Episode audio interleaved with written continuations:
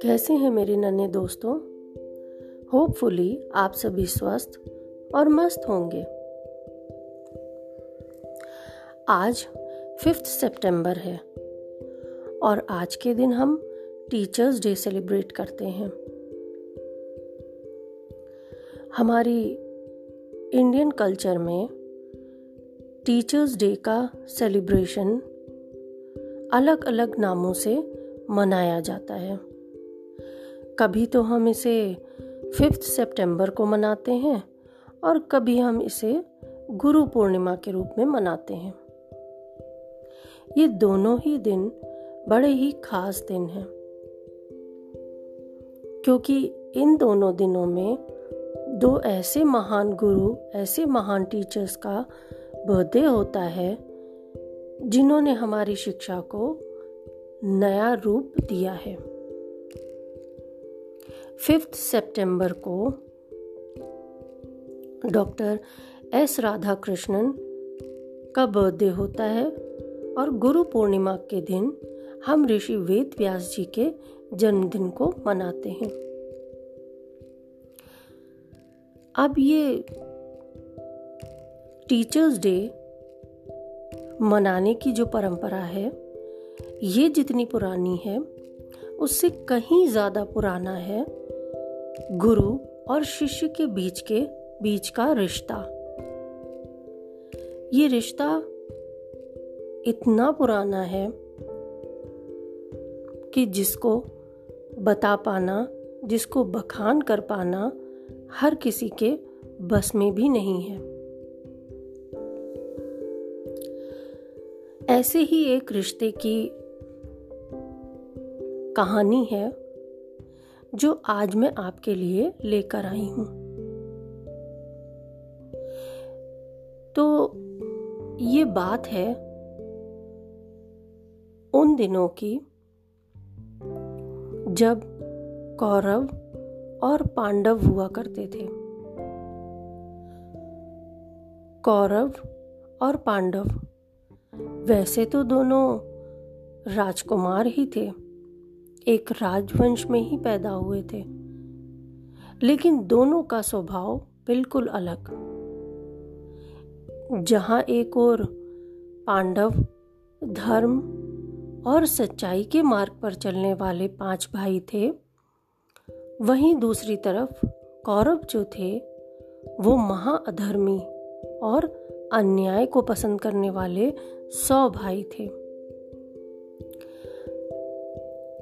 इन राजकुमारों के अलावा एक और भी बालक था, जो था तो इन्हीं का भाई, लेकिन वो इन सब चीज़ों से बिल्कुल अनजान था। और उसका नाम कर्ण था। कर्ण इन सब बातों से अनजान एक सेवक के घर में अपने बचपन के दिनों को पूरी तरह से एंजॉय कर रहे थे। इस बात से अनजान कि मैं एक सेवक का पुत्र हूँ। उनके जो पिता थे, वो उसी राज्य के, उसी राज्य में सारथी का काम करते थे। सारथी यानी कि चैरिटियर वो सेवक ज़रूर थे, लेकिन अपने पुत्र कर्ण को वो और उनकी पत्नी दोनों बेहद प्यार करते थे। अपने पुत्र को अपने सामर्थ्य के, अपनी क्षमता के हिसाब से वो एक राजकुमार जैसा ही पालते थे और बेहद प्यार और लाड प्यार देते थे।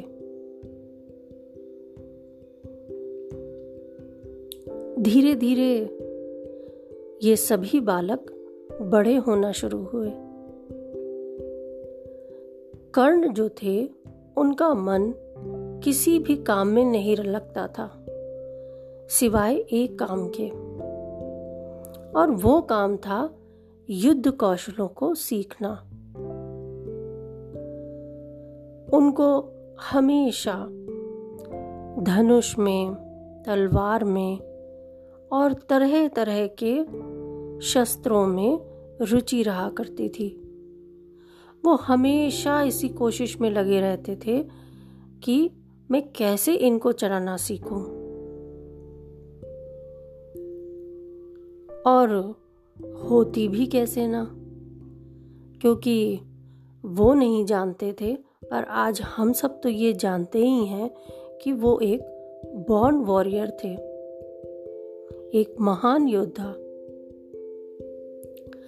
तो जब उन्होंने अपने पिता से अपनी इस इच्छा को बताया कि मैं धनुर्विद्या सीखना चाहता हूँ तो उनके पिता ने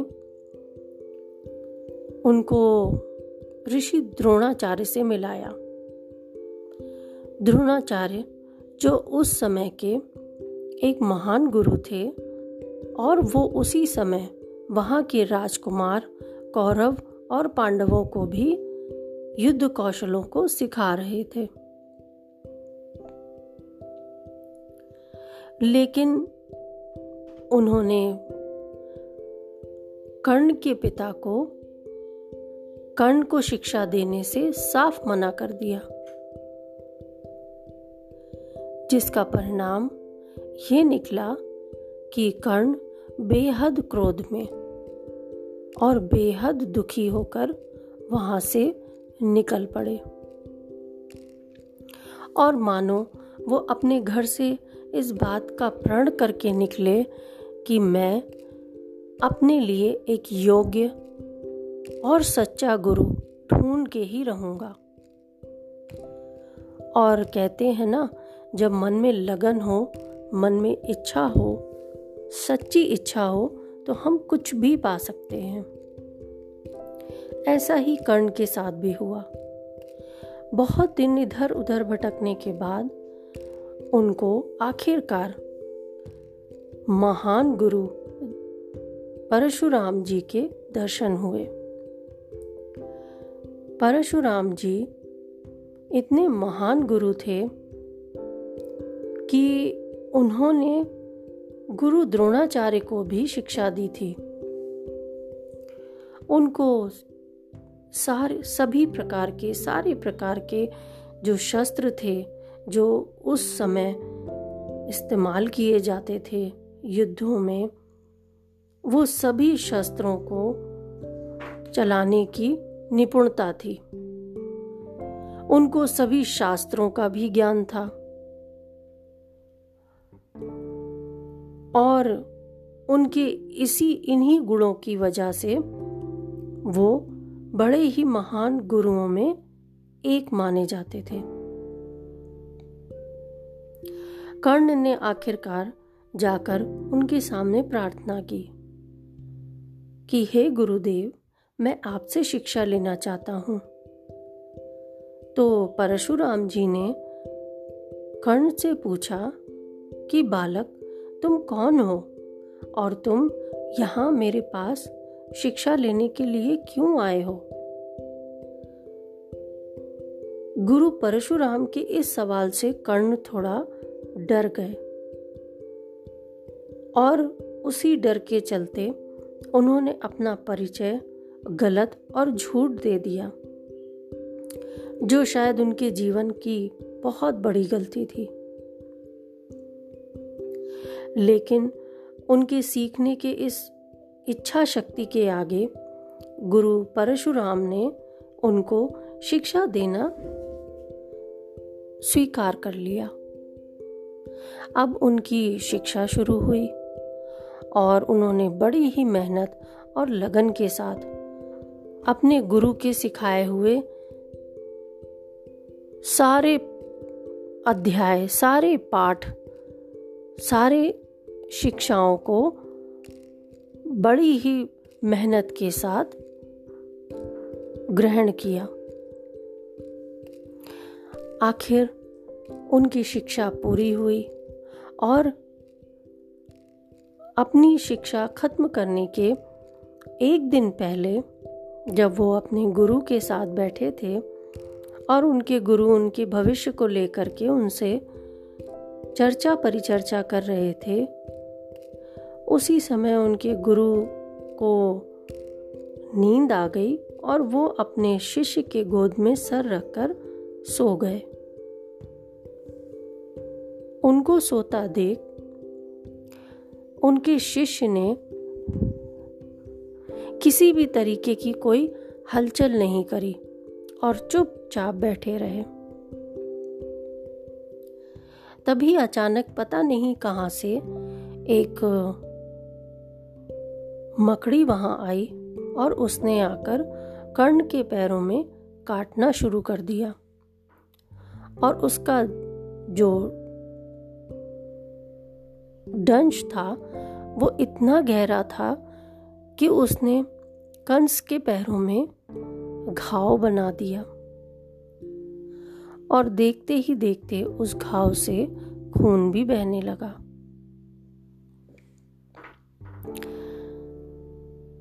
थोड़ी ही देर के बाद कर्ण के जो गुरु थे, वो जाग गए और उन्होंने जब बहते हुए खून को देखा तो उन्होंने कहा कि, अरे पुत्र, तुम्हें इतनी चोट लगी, तुम्हें इतना दर्द है और तुमने मुझे जगाया भी नहीं।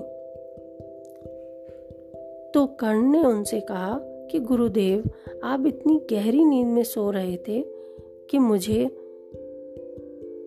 आपको जगाना ठीक नहीं लगा।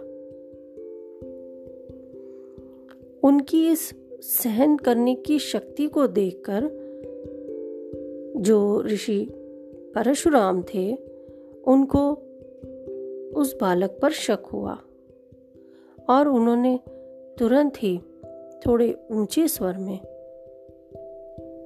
कर्ण से पूछा कि तुम मुझे ये बताओ कि तुम आखिर हो कौन? क्योंकि इतनी सहन शक्ति इतनी सहनशीलता किसी साधारण इंसान में नहीं।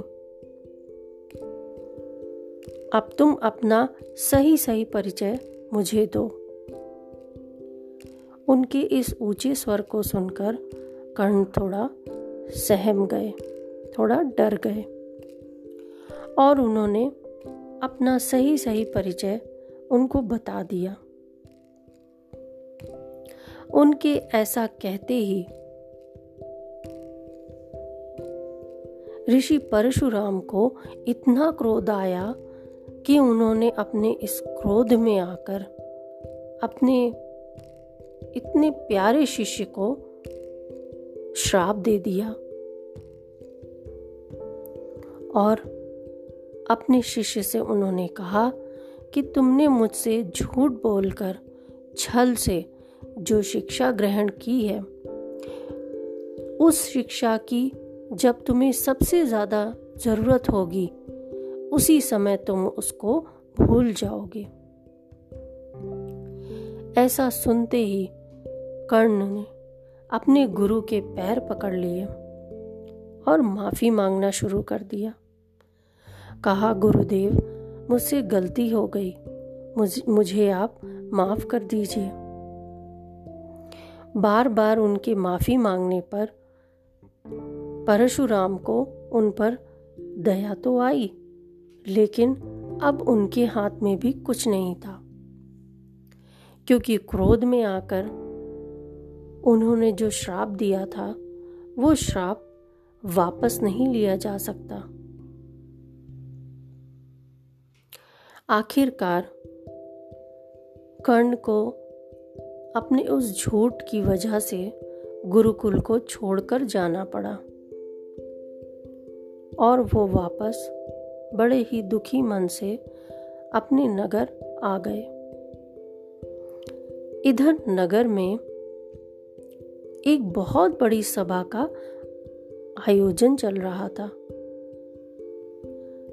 इस सभा में एक प्रतियोगिता, एक प्रतिस्पर्धा रखी गई थी, जिसमें जो वहाँ के राजकुमार थे, कौरव और पांडव उनकी शिक्षा का प्रदर्शन किया जाना था।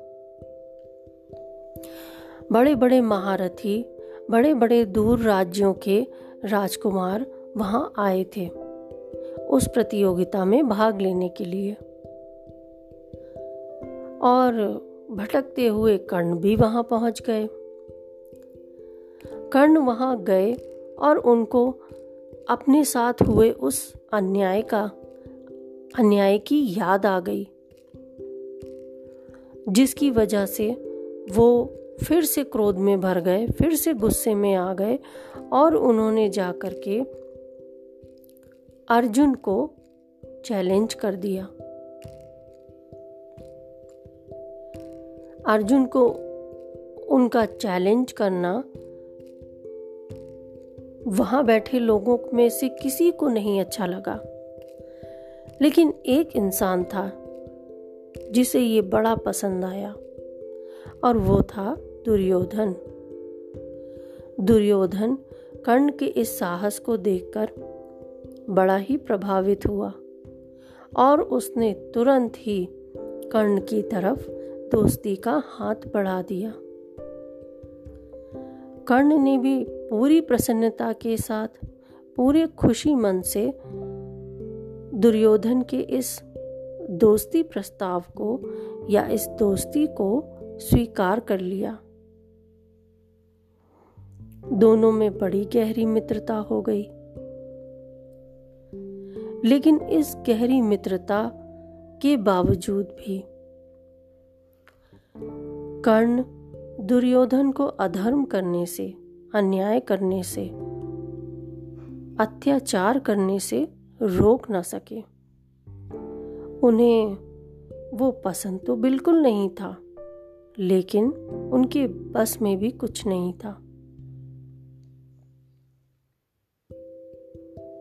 दिन बीतते गए और कौरव और पांडवों के बीच का, बीच की जो दूरी थी, जो नफरत थी, वो इतनी बढ़ गई कि उसने एक बहुत ही भयंकर युद्ध का रूप ले लिया, जिसे हम कुरुक्षेत्र का युद्ध भी कहते हैं। इस युद्ध में एक ओर थे कौरव और दूसरी ओर थे पांडव। कौरवों की सेना में एक से बढ़कर एक महान योद्धा थे। और पांडवों की तरफ़ भी योद्धाओं की कमी तो नहीं थी, लेकिन उनका साथ खुद श्री कृष्ण दे रहे थे। क्योंकि कहीं ना कहीं ये युद्ध धर्म और अधर्म के खिलाफ भी था। न्याय का अन्याय के खिलाफ था। सच का झूठ के खिलाफ था। तो ऐसे में इस युद्ध में आखिरकार वो दिन भी आया जब कर्ण को अर्जुन का सामना करना था। और जिस दिन कर्ण और अर्जुन का युद्ध होना था, उसके एक दिन पहले कर्ण के दिमाग में बार बार अपने गुरु द्वारा दिया हुआ श्राप बार बार गूंज रहा था। वो चाह कर भी उस श्राप को, उस क्रोध को भूल नहीं पा रहे थे। इस बात ने उनको इतना परेशान किया कि आखिरकार उन्होंने तुरंत ही अपने गुरु से वो मिलने के लिए चल पड़े। अपने गुरु के पास पहुँचे और उनके पास जाकर उन्होंने एक ही सवाल किया कि, हे गुरुदेव, मैंने ऐसा भी क्या कर दिया था? मैंने ऐसा भी कौन सा पाप कर दिया था जो आपने मुझे इतना बड़ा श्राप दे दिया? आज जब मुझे युद्ध करना है और मुझे आपके द्वारा सिखाई हुई उन कलाओं का, उन विद्याओं का इस्तेमाल करना है, उसी समय मैं उन विद्याओं को यदि भूल गया तो मेरा उनको सीखने का क्या मतलब? अब आप ही बताइए, गुरुदेव, कि क्या ये मेरे साथ अन्याय नहीं होगा? परशुराम ने मुस्कुराते हुए अपने शिष्य की बात का उत्तर दिया और अपने शिष्य को कहा कि कर्ण तुम मेरे सबसे प्रिय शिष्यों में से एक हो। तुम मुझे बहुत ही प्रिय हो, क्योंकि तुमने जिस परिश्रम के साथ, जिस मेहनत के साथ, जिस लगन के साथ मेरी दी हुई शिक्षाओं को ग्रहण किया, वो मेरे लिए बहुत ही सुखदाई था। लेकिन हे कर्ण, तुम खुद एक धर्म के रास्ते पर चलने वाले व्यक्ति हो, सच बोलने वाले व्यक्ति हो, और दानवीर हो। इन सब के बावजूद भी तुम साथ किसका दे रहे हो? एक अधर्मी का, एक अन्यायी का। और जिसका साथ देते देते, जिसके साथ दोस्ती निभाते निभाते, आज तुम भी कहीं ना कहीं पाप के भागी बन गए हो। जिसके चलते तुम इन पापों की सजा तो भोगोगे ही। लेकिन यदि मेरा ये श्राप तुम्हें ना लगता यदि मेरा ये श्राप मैं तुम्हें ना देता तो तुम कल अपने भाई के साथ में युद्ध करते और अपने भाई को ही हरा देते। और जिसके बाद, अपने भाई को हराने के बाद, तुम खुद को भी माफ़ न कर पाते। और हमेशा तुम्हें अपने भाई का और अपने परिवार का दुख सताता रहता। तो इसलिए मेरे इस श्राप को भी एक आशीर्वाद की तरह ही ग्रहण करो। अपने गुरु परशुराम की ऐसी बातों को सुनकर कर्ण की आँखें भर आईं और उन्होंने अपने गुरुदेव को प्रणाम किया और प्रणाम करके वो चुपचाप वहाँ से चले गए। दूसरा दिन शुरू हुआ और युद्ध में कर्ण ने अर्जुन के साथ भयंकर युद्ध किया। इस भयंकर युद्ध में कर्ण की हार हुई और अर्जुन की विजय हुई।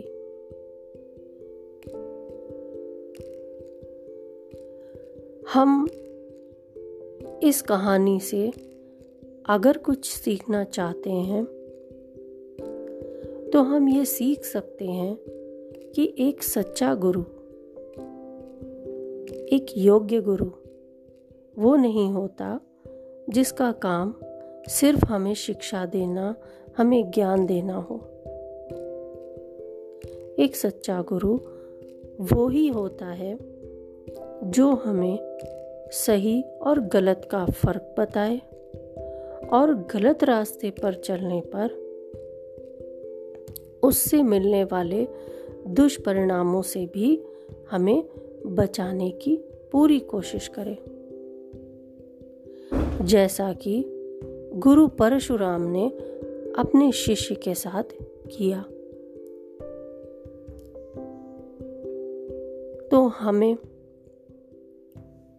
अपने गुरु के कड़वे वचनों को, कड़वी बातों को या डांट को हमेशा गुस्से से भरकर नहीं देखना चाहिए। उसके पीछे। वो हमें क्या सिखाना चाहते हैं, इस पर ध्यान देना चाहिए।